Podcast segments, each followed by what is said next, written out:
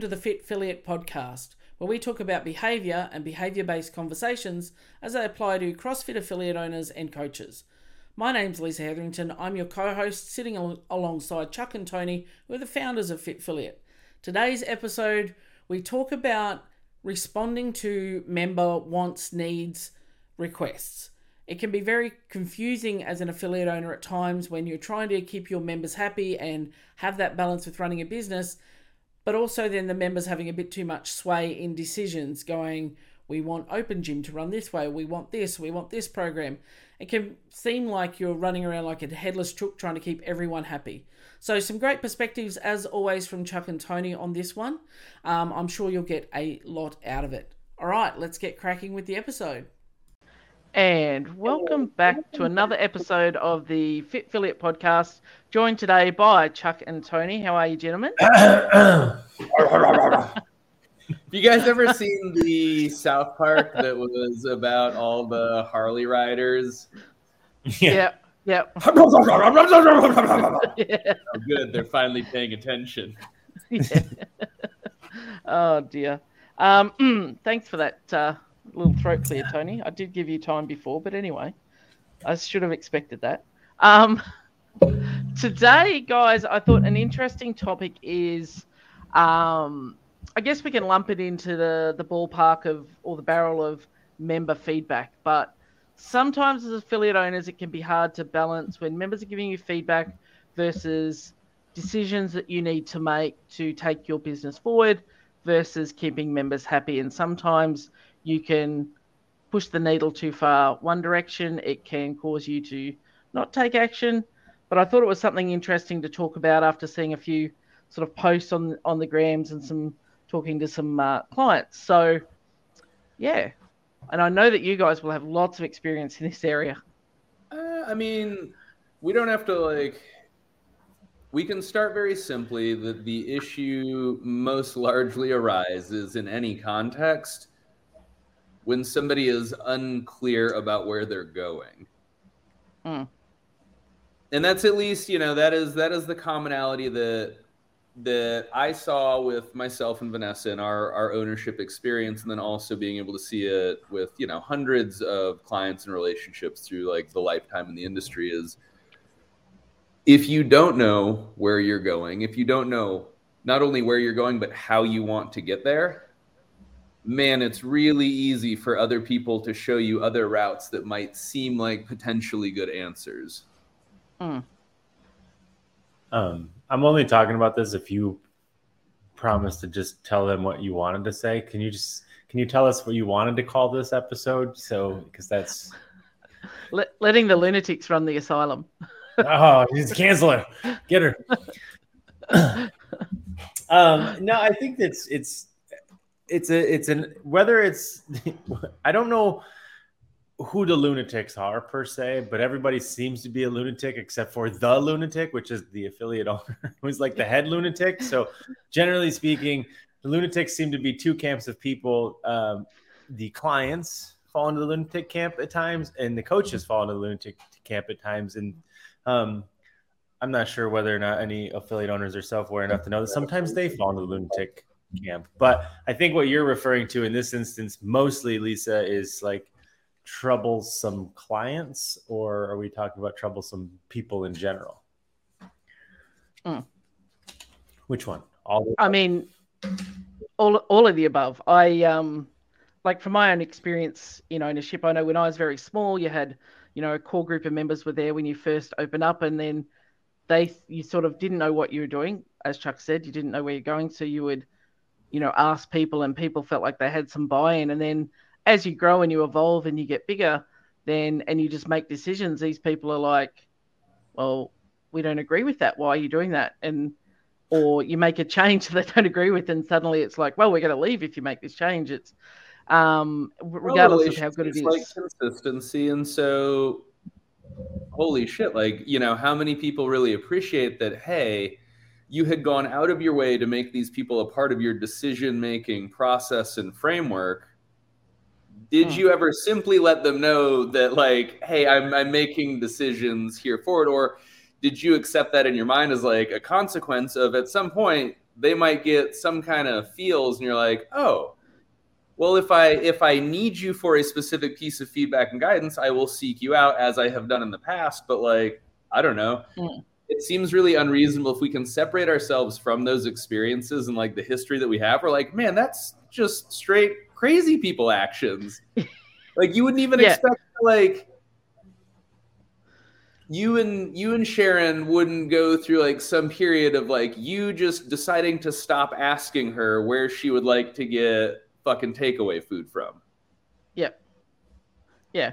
She would feel some kind of way like, hey, you used to ask about this all the time and now you're not asking me anymore. And like that's just weird for humans in relationships, period. So like that's an easy consideration. Hmm. Um but I guess yeah, like maybe I'm I'm getting us off track. So kind of more what Tony was saying was like I guess refining what is what is the specific that we're speaking to, like to not just be Mm. vague in general and feedback as a whole.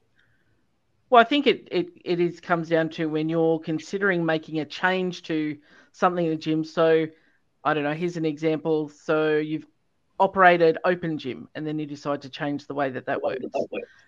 And members are like, well, we don't agree with that. We don't we don't like that. We don't want that. You didn't ask us before you made the change.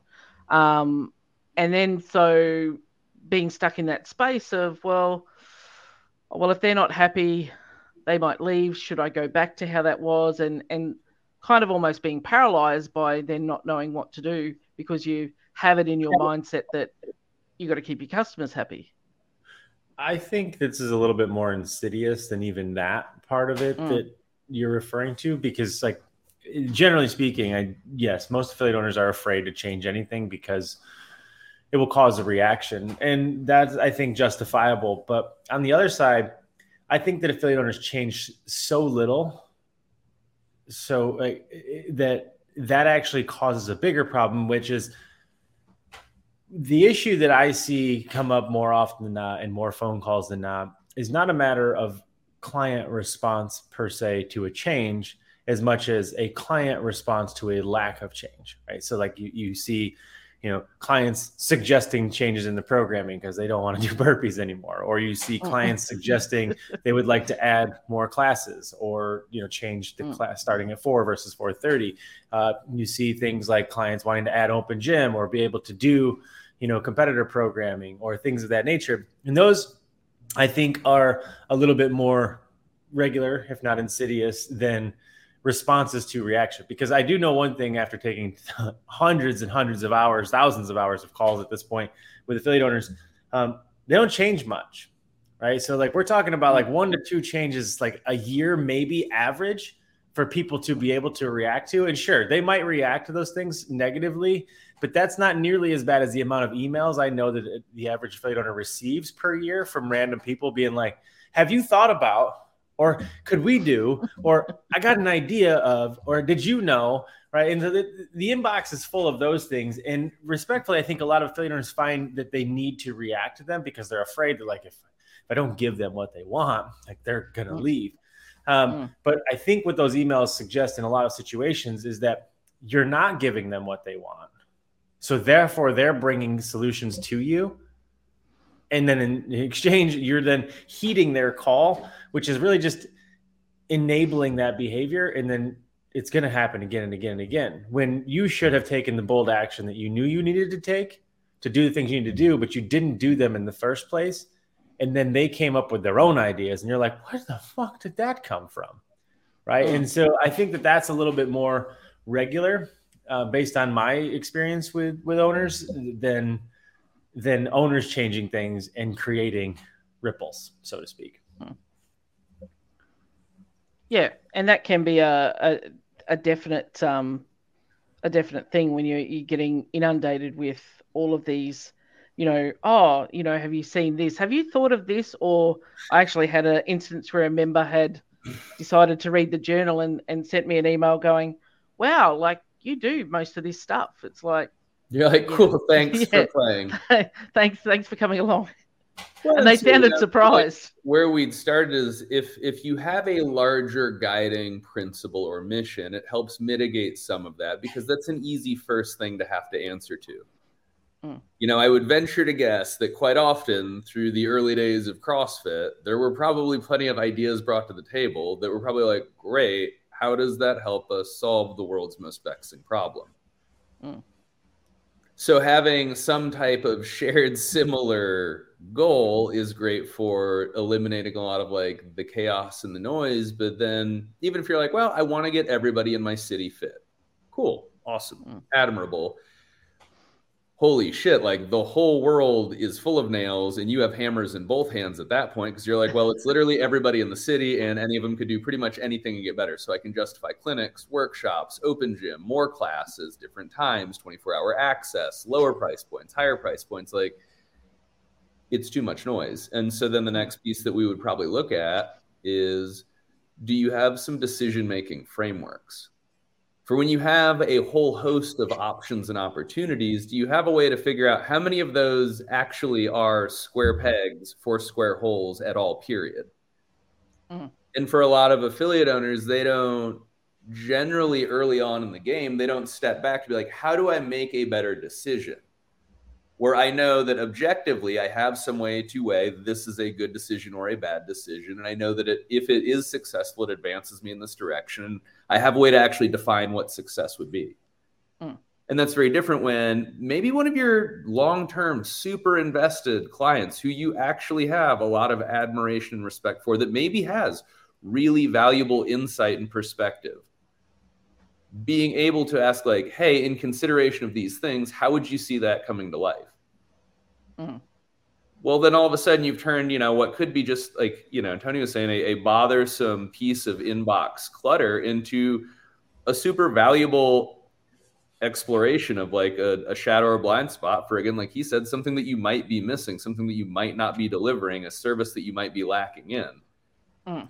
but it's a whole lot different to have somebody be like here's what i see the problem is here's why i think it would be worth resolving and here's how it could be accomplished and like holy shit save yourself some time and energy because you'll find two things will happen. Either somebody will materialize all those things and so you have a, a better ability to give it a little bit of time space energy and attention because you're not dealing in just the abstract.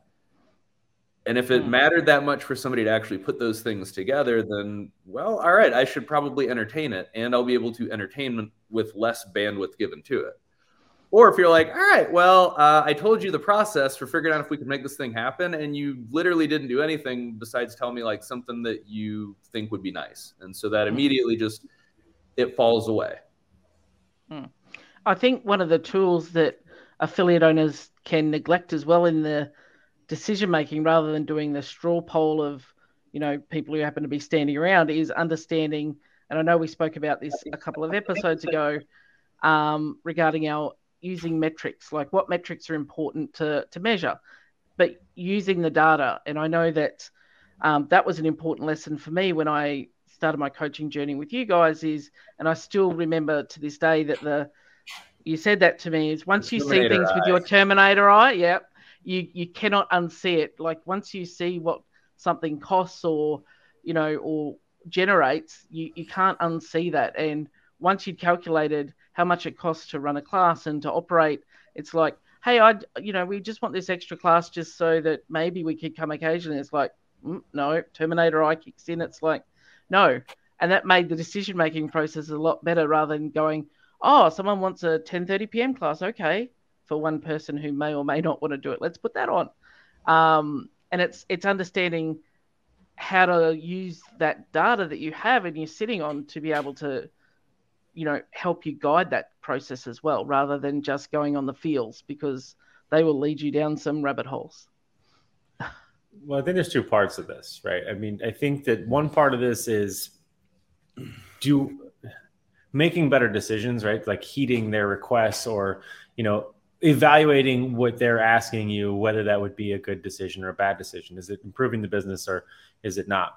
Um, and that's one part of it, right? Just being able to make better decisions. But the other side of it, I think that's equally as important is why are they making requests to begin with, right? Because we have to get to the core of the behavior so that we can affect the behavior or at least understand the behavior so we can then obviously directly address that because you know they could very well bring to you all sorts of things um, that you could even you could equally just do them all and they would still ultimately potentially be unhappy because the thing that they're potentially paying you for is not getting done right? And so i think at the core of this which is you know maybe will ruffle some feathers is that most affiliate owners do not understand the business that they're in right? And so they tend to find themselves in a situation where generally most affiliates fall in the same camp of like this changed my life I love this thing. I want to provide a place where more people like myself can do this thing. And so I'm going to do it. So then they just open an affiliate. And then from there, they enter into essentially a master class in what not to do. Right. Like there's just no shortage of fires to put out. Um, but the thing that we have to understand is that one, if you own an affiliate, I mean, if you own a, own a gym in general, but specifically an affiliate, you're in the utilization business. Right. So we need to make sure that your clients are utilizing your service as much as they possibly can. Because if they do, they're going to achieve more results, they're going to get more success, and then they become referral machines, but they're also ultimately happier people. And frankly, they don't probably going to be Googling lots of other alternative solutions because most of their needs are met.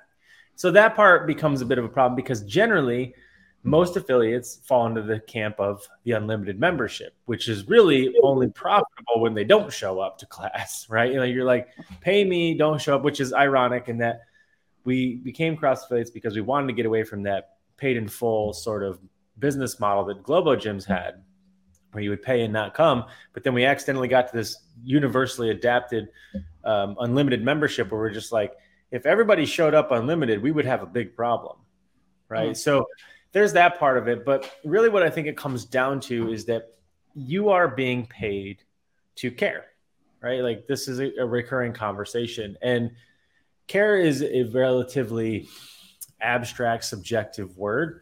But everybody that came to you came to you, no doubt, 100% of everybody came to you with a goal, whatever that goal is. Mm-hmm. Probably very different from person to person. The question, the first question I have for anybody that's listening is Do you know those goals? Most people would be like, yeah. And then they would kind of lump them into like they want to get better at, you know, fitness or they want to qualify, they want to do better in the open. Those aren't the goals that they came in. They likely adapted them when they ran out of things to focus on once they were in the gym because they didn't have a why. But do you know those goals? Um, the second question is, are you tracking whether or not they're achieving those goals? Right. But if you don't know the first part, you're definitely not doing the second part. And even if you do know the first part, maybe you have a great filing system. I certainly doubt that you're probably measuring as everybody meeting their goals. And here's the resistance you'll get almost most of the time. That's a lot of work. I don't want to do that. Right. And that's the problem. And the reason is, is that you can't do that because you don't charge enough money. Mm. Right. Because, like, at your current low dollar, $115 a month unlimited membership, having to track all 150 members and making sure that their goals were being met and improving every single time, all the time, that's a lot of energy and effort. And you're not being paid nearly enough to do that. But that's actually what they're paying you for. So now we've got an ethical business problem, right? So that's the first thing. Um, and I think that that drives a lot of the behaviors where people just generally aren't happy enough with your product, right? And so it's not really a matter of what they're requesting; it's why they're requesting in general. And so it's it's allowing you to look objectively. If you've got people coming up with ideas or solutions or or whatever they're making requests that's a good thing that's a good thing for you to know that like we need to take a good long hard look at our quality of service and making sure that we're actually hitting everybody's objective needs mm. and if we're not we got to change the program right like it's pretty clear it's an easy way to self-police it but uh, you know and that's not to be insensitive because it happens on accident. I mean, you get very busy, you're very distracted, you get a lot of things going on. So it's very difficult to, to stay on top of it. But that's the first part of it. And you know, a couple of times this has come up with calls is are you tracking that as it applies to your classes? Right. And so every CrossFit gym for the most part has coaches, right? Um, mm-hmm. I assume, or else they maybe they don't. But is there are you tracking how effective and how efficient and how professional your coaches are at their job? I would guess that the answer is probably not. Um, hmm. you know, they're showing up for class, classes are ending on time, and you're probably doing evaluations like, are you saying their name enough? And like, do you know the points of performance the nine foundational movements and like do you know those things which is great that's better than doing nothing but are you tracking how often people are PRing are you tracking how often people are attending which class? Are you tracking the trends in those classes? Are you just tracking the trends of your people? Because they're the ones who tell you whether or not your coaches are doing a good job. Most gyms are just happy they have coaches so they just keep them in whatever situation that they're in. Um, but that doesn't mean that they're doing a good job. And most of them, back to like what Chuck was saying earlier, most people don't know whether or not they're doing a good job. They know that their like performance reviews are happening, and they're like, "Great job, I did a good job there, I guess." But objectively, are my classes attended? Are they attended regularly? Are my people happy? Are my are, is what percentage of my classes on average are PRing on benchmark days? And there's lots of different benchmarks you, or lots of different metrics you can measure besides just benchmarks, but those are good, clear indications of like, am I actually doing the thing people are paying me for, or am I just taking the minimum amount of money? That was my diatribe. It's over. Where to now? well, that that's uh that that's opened up a whole a whole other a gambit, I guess, of conversation. But um, that's an interesting perspective on um, measuring things like, you know, the the overall effectiveness and success of of your coaches and That's the classes. What this whole fucking thing was based on. How did everybody forget about that? the, the whole system works because it's measurable, repeatable, observable, objective data. But how many affiliate owners do you know aren't measuring much at all? Like when you Why- introduce why- them yeah, to the scorecard. Struggling. Yeah, that's right. And it's we we as affiliate owners forget that measurable bit, and we just keep doing things that you know we think will make a difference, and changing every ten seconds to to make things better when we're just we're not looking at the actual the data. But I guarantee you, a lot of them can still tell you their Fran times, their PR snatch, or their Well, like you know, that that- was a big piece of you know what we base the company around is why don't we take everything that we know that works from CrossFit for CrossFitters and apply it to how they operate, and manage, run their businesses. Cool, great. Mm. That's why one of the most important cornerstone pieces is establishing a scorecard. Mm. What gets measured gets managed, and so then relaying it back to the the overall conversation is like, well, if you don't have some type of scorecard to measure some kind of metrics that establish the fitness in your business, how would you ever have the ability to figure out if any feedback that you did implement was making things better or worse? It would just be more inputs into an otherwise chaotic system. um, I know that I, um, you know, one of the the things that when I first started learning about the metrics was, you know, looking at making decisions about class sustainability or, or viability of a particular class time slot, and it's, you know, looking at I would have said to you that there was a class that oh yeah, there's you know regularly two or three people or five or six people in that class. Then when I looked at the actual data there's like one or two people. And why am I keeping this? yeah, like being able to once you have so if you do have some basic pieces of information and if you are a fairly articulate human that can figure out good delicate polite ways to handle conversations and we're going to assume you have Hmm. some basic level of communication skill because holy shit you're a coach uh, and a business owner so you better figure it out but if you have some of those pieces in place, then you have the ability to take one of those feedback opportunities or one of those inputs or suggestions, and then you can craft it into something with bumpers on it. And so, a common one that I think most people contend with is, you know, hey, what if we added a, a midday class? You Mm. know, could we add a class at this time or an evening class at this time? Doesn't really matter. So, because we had run the numbers, because we had a good decision making framework, be like, all right, so if in the next two weeks you can get four consistent people that will be here for X number of sessions per week, within the next two weeks, then we're willing to extend for another two week period. But we would need to see by the end of that that we got a total of six consistent people in this time. Hmm.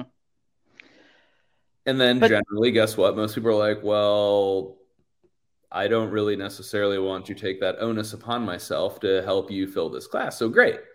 So we're at Hmm. odds because our greatest mission is to serve the most people at the highest level. And you don't have any connections or network that show us that this is a thing that the market is in demand of. I'm sure that I could grow it, but right now you are an audience of one that has come to me with like this one request. And if you can't get viability beyond that from, you know, what we have in contact in our own community, then like, dang, that might not be the best answer. Um, it's it's an that's an interesting point because I know that I ha- would have felt reluctant to say that to um, a member because I would feel like just like you said that you know the perspective is well it's your gym it's your business you should be figuring it out why do you need me to to um, grow it again um, you know why do you need me to do this for you kind of thing. Like, I'm just telling you, I want a 12 p.m. class, but it's not my job to fill it. That's your job. If the market had told me that the 12 p.m. class had the amount of desire as the 6 a.m. or the 4:30 p.m., it would already exist. Yeah. But because inside of this ecosystem of people that are already bought in and on the inside, who are regularly already working on getting their friends, their families, their coworkers to step into this, Mm. in just this isolated example, like it would be one thing if I had an inbox that was full with, hey, when are we starting that 12 p.m. class? But Mm. across the three years that we've had the gym, you're the first person to really like try to make it a consistent issue. And so happy to entertain it because man, we're always about doing more for the right people for the right reasons. Um, Mm. But here's the thing: our time, energy, and our bandwidth are limited. The market has shown us that that's not highly desirable. I can't take my time, energy. Oh, I think you would agree that it wouldn't be fair for me to take my time, energy, and attention away from the people that are in this tribe to go and find other people to bring to the tribe at a time in which both the tribe and the larger segment of people outside of the tribe are not deciding that this is a good fit. Mm. I don't know if that's the case. Maybe they just need to be shown the way. But at least from like these two pools of humans that I do have regular, consistent connection and communication with, you're the only one that's trying to make this viable. Mm. And so, you know, help me help you. If this works for you, awesome, because I value you. Mm. But if you also value us and what we're trying to do, help us make it work. And if there's mutual reciprocity, like, great. I bet you would love to not work out by yourself at noon. I bet instead you would love for that noon class that is perfect for your schedule to have the same vibe and the same feel as the nine o'clock or the four o'clock or like whatever other class it is that they're like, I love that. I wish I could have that vibe at that time. Be like, great. That time, yeah, we can make that happen. But that vibe, that's going to be something that you have to help us do. Mm. What's nice about that relative to this one specific area of like Mm. Feedback and suggestions. generally for the people whose schedule atypically works in this window, they're connected to other people who have this really atypical window of time. Mm. Teachers, shift workers, you end up with like a couple pockets of humans that, you know, you can do some different things during the summer with teachers. Mm. All the teachers know the other teachers and they all know that like they've got about three months off. And so, like, cool, get disproportionate gatekeeper access and find better ways to utilize networks. And like, that's a good one. So, I don't know. I'm rambling at this point, but that's an easy one to allow the community to be helpful in bringing solutions to light rather than just highlighting an issue, a problem, or a desire. Mm. And I, I, I think that that's a, a good way to then have people still feel included in the process without, you know, them necessarily driving the decision. I just think some of that then comes back to being prepared and being comfortable with having hard conversations. So that is would feel awkward and uncomfortable. I would be betting to affiliate owners to to say that to people and and be prepared to get that response back. So then Well, it's it shouldn't be. It shouldn't be, but I guarantee it you. is an uncomfortable conversation because they know so little. Mm. Um, and that's not like a, a, a disrespectful, demeaning way at all. But if you know the grander vision and you know the goal as well as how you would like to get to that goal, and you also know what metrics you need to pay attention to to make sure these things are on track, Mm. they're no longer difficult conversations at all because they're very objective. They get to be stripped of emotion, and you get to help somebody else understand your decision making process so that they don't feel some kind of way when, like, the suggestion that they brought up, you're like, hey, there's a suggestion box by the front desk. And everybody's like, yeah, that's where dreams go to die. We all put our ideas in there for what we want to see have happen in this tribe, this community, in this gym. And it seems like most people just get middle fingers from management. yeah. But you're like, here's the decision making framework for shit that goes in the idea bucket. Hmm. Oh, okay. Everybody feels better. Yeah. And it's it's that whole, you know, setting clear expectations and giving people the the framework is giving them here's the expectations or having that conversation even with coaches like you're coming to me with a problem but i need you to come to me with a problem and then the solution for the problem not just a bitch and moan about we should do this or well why and being able to set those expectations is a skill and, and is important well one of the things that i think and I'll, I'll try not to rant because if I rant, I'm going to get booted off the internet again. But um, that was my punishment. um, I don't know what I missed. Maybe you guys all said this, but in the in the episode we did with with EC, she she brought it up too, and is that like CrossFit just works, right? And, and, the reason that it works is that it just gets people to come to the gym, period, mm-hmm. right? But like nobody set out to come to the gym because like I want a better Fran time, right? Like nobody's running around being like, I really love the combination of thrusters and pull-ups. Yet every CrossFitter has some degree of a goal with Fran. Mine happens to be never to do it again, but uh, most people have a goal around that. And in in what's important in that is that because of that, we have an entire ecosystem, millions of people chasing the combination of thrusters and pull-ups with the intention of advancement right? Like now everybody has this goal of improving their Fran time. You got people around the world doing crazy shit like thrusters and pull-ups together just to get better at that. And so if you can get people to do something so incredibly just demoralizing as an activity and to do it enjoyably and regularly that says a lot about crossfit right? Mm-hmm. because that's what makes it work we somehow took things that uh, in and of themselves are absolutely terrible and got people to truly enjoy pursuing them, like just doing them for the sake of getting better doing them. And those same rules apply to your business and to your life in general. You have to find a way to create the same clarity that CrossFit was able to create for you in taking such miserable things and turning them into objectivable, improvable, and measurable and you know repeatable tasks right? And then that's how everything gets better. But that's ultimately what people are paying you for. It just happens to be very easy for you because CrossFit works so well that I think what it ends up doing, I don't want to say it makes the owners lazy, but because CrossFit works so well at keeping people attached, connected, and engaged, then not a lot of creativity has to go into or critical thought has to go into are we doing a good job? Mm. Because right? even poorly done CrossFit still works. And that's what I think creates a big part of the problem because those people they get addicted to it, they they like it, they start coming to the gym, things are going well, and they want things to get better. Right. But if you can take the lessons that you have all learned individually from your time in CrossFit, you'd be able to apply them easily to everything else that you do. And that was really the whole goal of the company was to take the principles of fitness and CrossFit and apply them to your business because you already know them and then get you to use them so they become more uh, advantageous. And I apologize if that's what you guys were talking about while I was resetting a router. No, I mean like yes and no. no. So you're, you're speaking to it like you know from the behavioral sense and the tribal identity sense, and we were talking about it just from like the idea of the scoreboard.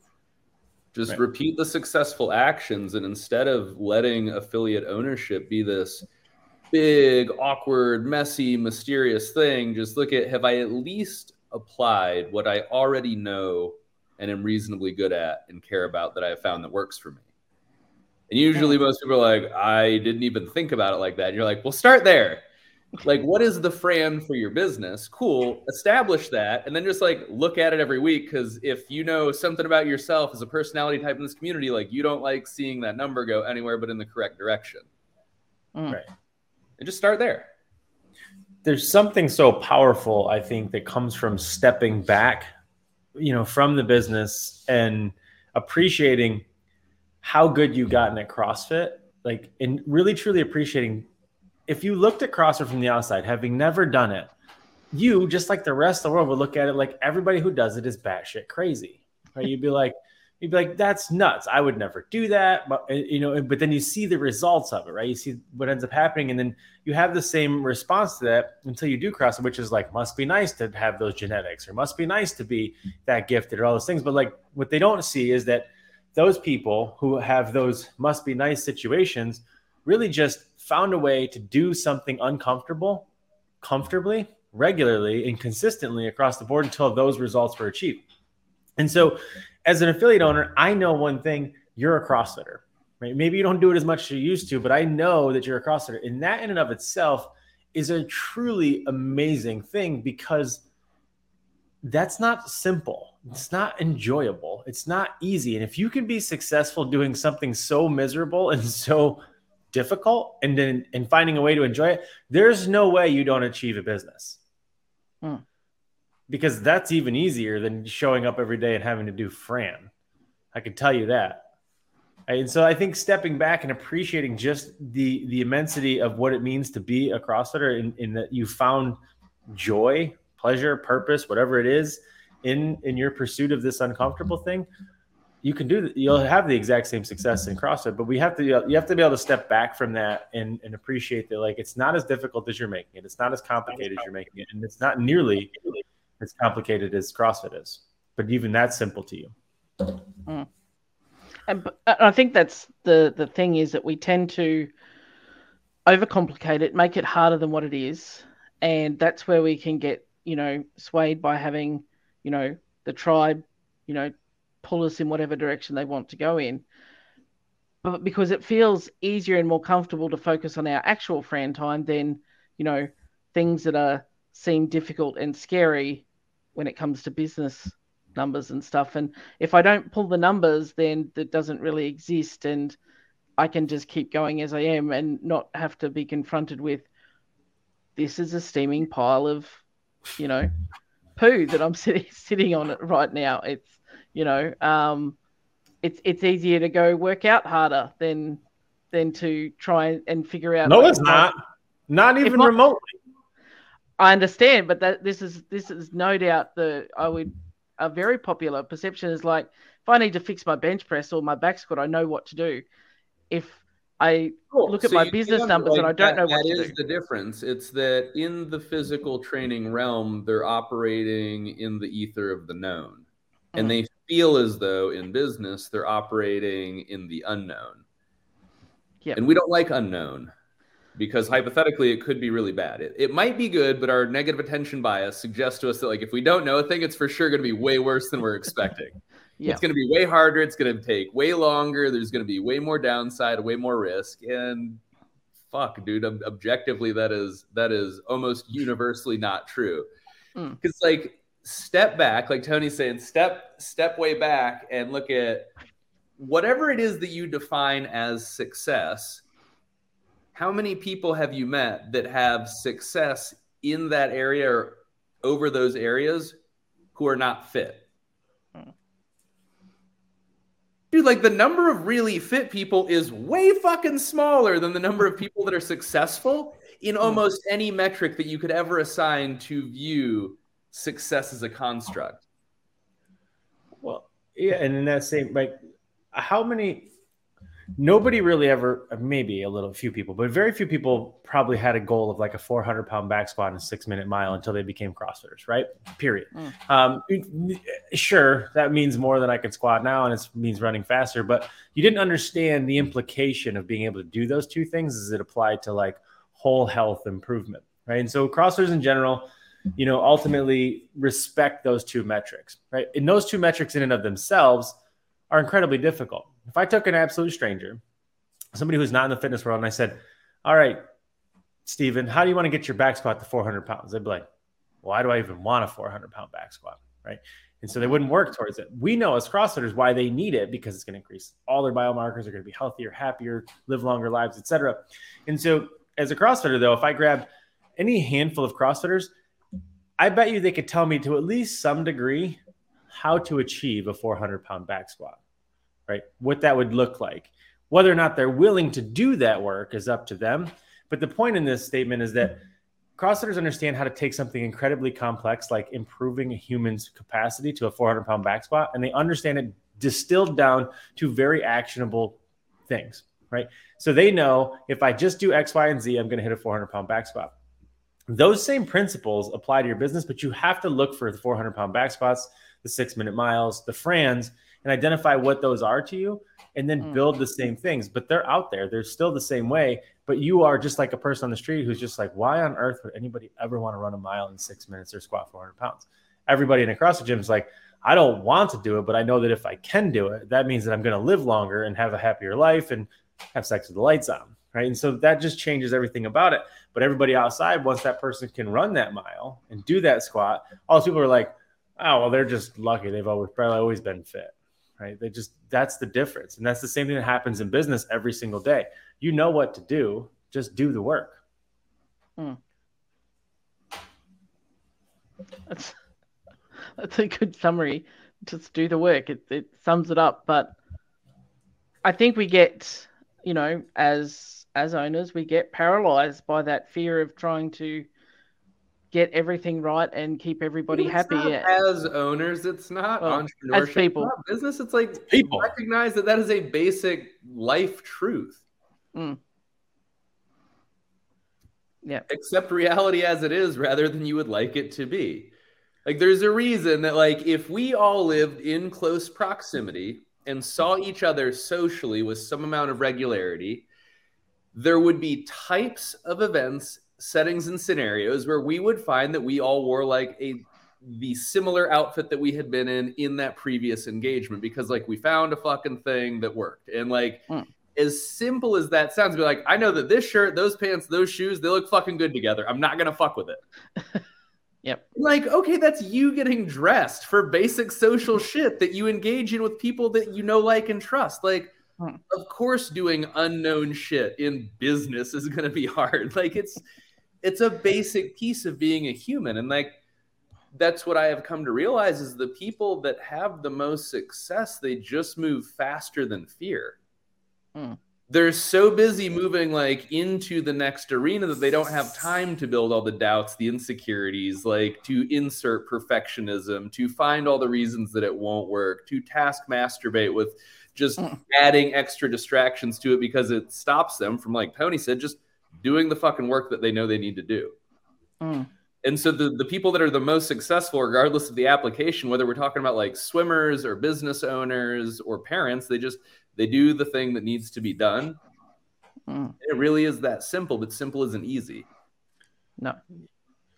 And that, I mean, that's really what brings us full circle back to the original part of the conversation, which is do you know what business you're in? Because at the end of the day, the business that you're actually in is not really utilization or caring, it's time arbitrage, right? Because what you afford them is the ability to not waste time pursuing a goal incorrectly right? Like how many people in your gym know a 400 pound back squat is is you know respectable? The question mm. then becomes, but how many of them have one? The answer is very very few, right? Because the hmm. work that needs to get done to get to there, well.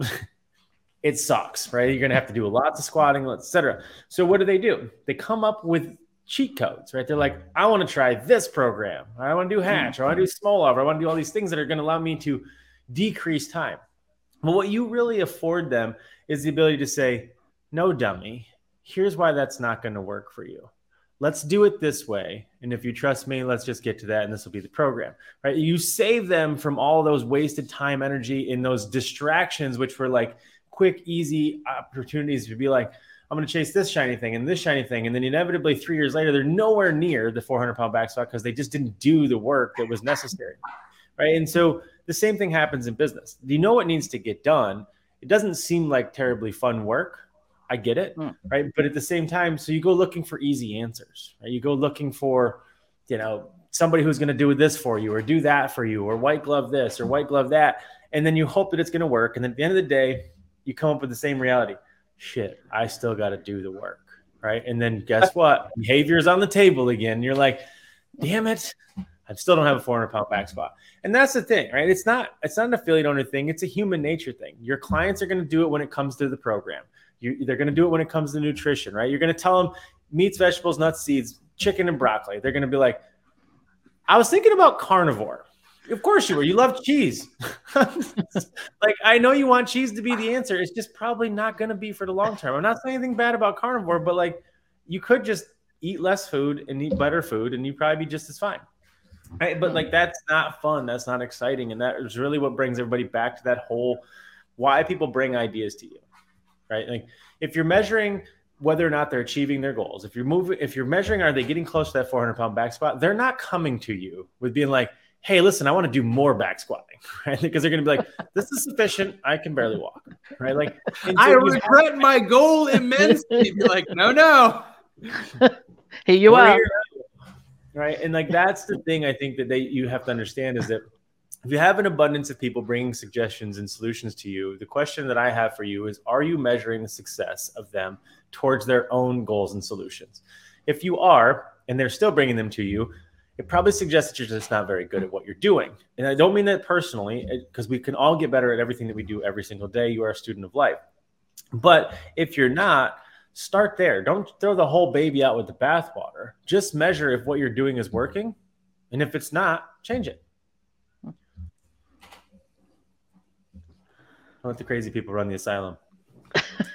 Having that, like, I think that's a good, useful thing to probably, you know, move to closing out on is not just to accumulate that information, to understand it, but one thing that I really regretted was that earlier on in our gym owner experience, we didn't share more people's success with themselves in a more objective, mm. deliberate, consistent manner. To remind them, like, hey, this is how much better X, Y, and Z is. This is how much fitter you are. Because those are the opportunities for you to help them understand the higher value proposition. Not just that they're making that progress, but that you're continuing to collapse time. Mm. Because it took me 30 fucking years to figure out how to balance diet and exercise. If you would like, I can give you 30 years of my trials, tribulations, fucking struggles, heartache, and issues, and like we can figure out a solution for you in 12 weeks that'll work for the rest of your life. Mm. And so if that is if that is how they come in with the idea of you have a goal because there is pain that you would like to resolve, we have the ability to solve those problems. We know that to be true, and here's how we're going to measure it when they come back to you and they're like, hey, I want to do a fucking Wednesday afternoon competitors class. Hey, mm-hmm. Susan, that's great. How does that align with any of these goals that we talked about? Okay, it doesn't. Fair enough. Goals change. All right. Well, are all these things moving in the right direction? Okay, they are. And this is the first time in your entire life that all these things have been moving in that right direction, regardless of the overall goal changing. Okay, cool. Why would we stop repeating a successful action and compromise everything that you've done so far? Mm. And if you think that's happening in your gym, imagine what it's like to sit in our situation with affiliate owners who are just like, hey, I want to try to do a naked CrossFit class or some crazy thing, right? We're like, okay, that seems like a good idea. Is that working to move you towards your goal or further? And they're like, uh, I don't didn't think about that, right? And so like it's the same game. We play the same game with you that you play with them, and they have to play with their kids and then everything else. Like it's getting people to make better decisions in a shorter period of time based on your experience and exposure. That's what they pay you for. And if they can find a way to articulate, like, hey, this idea moves both of us towards our goals, well, then fuck, like, it's probably worth listening to.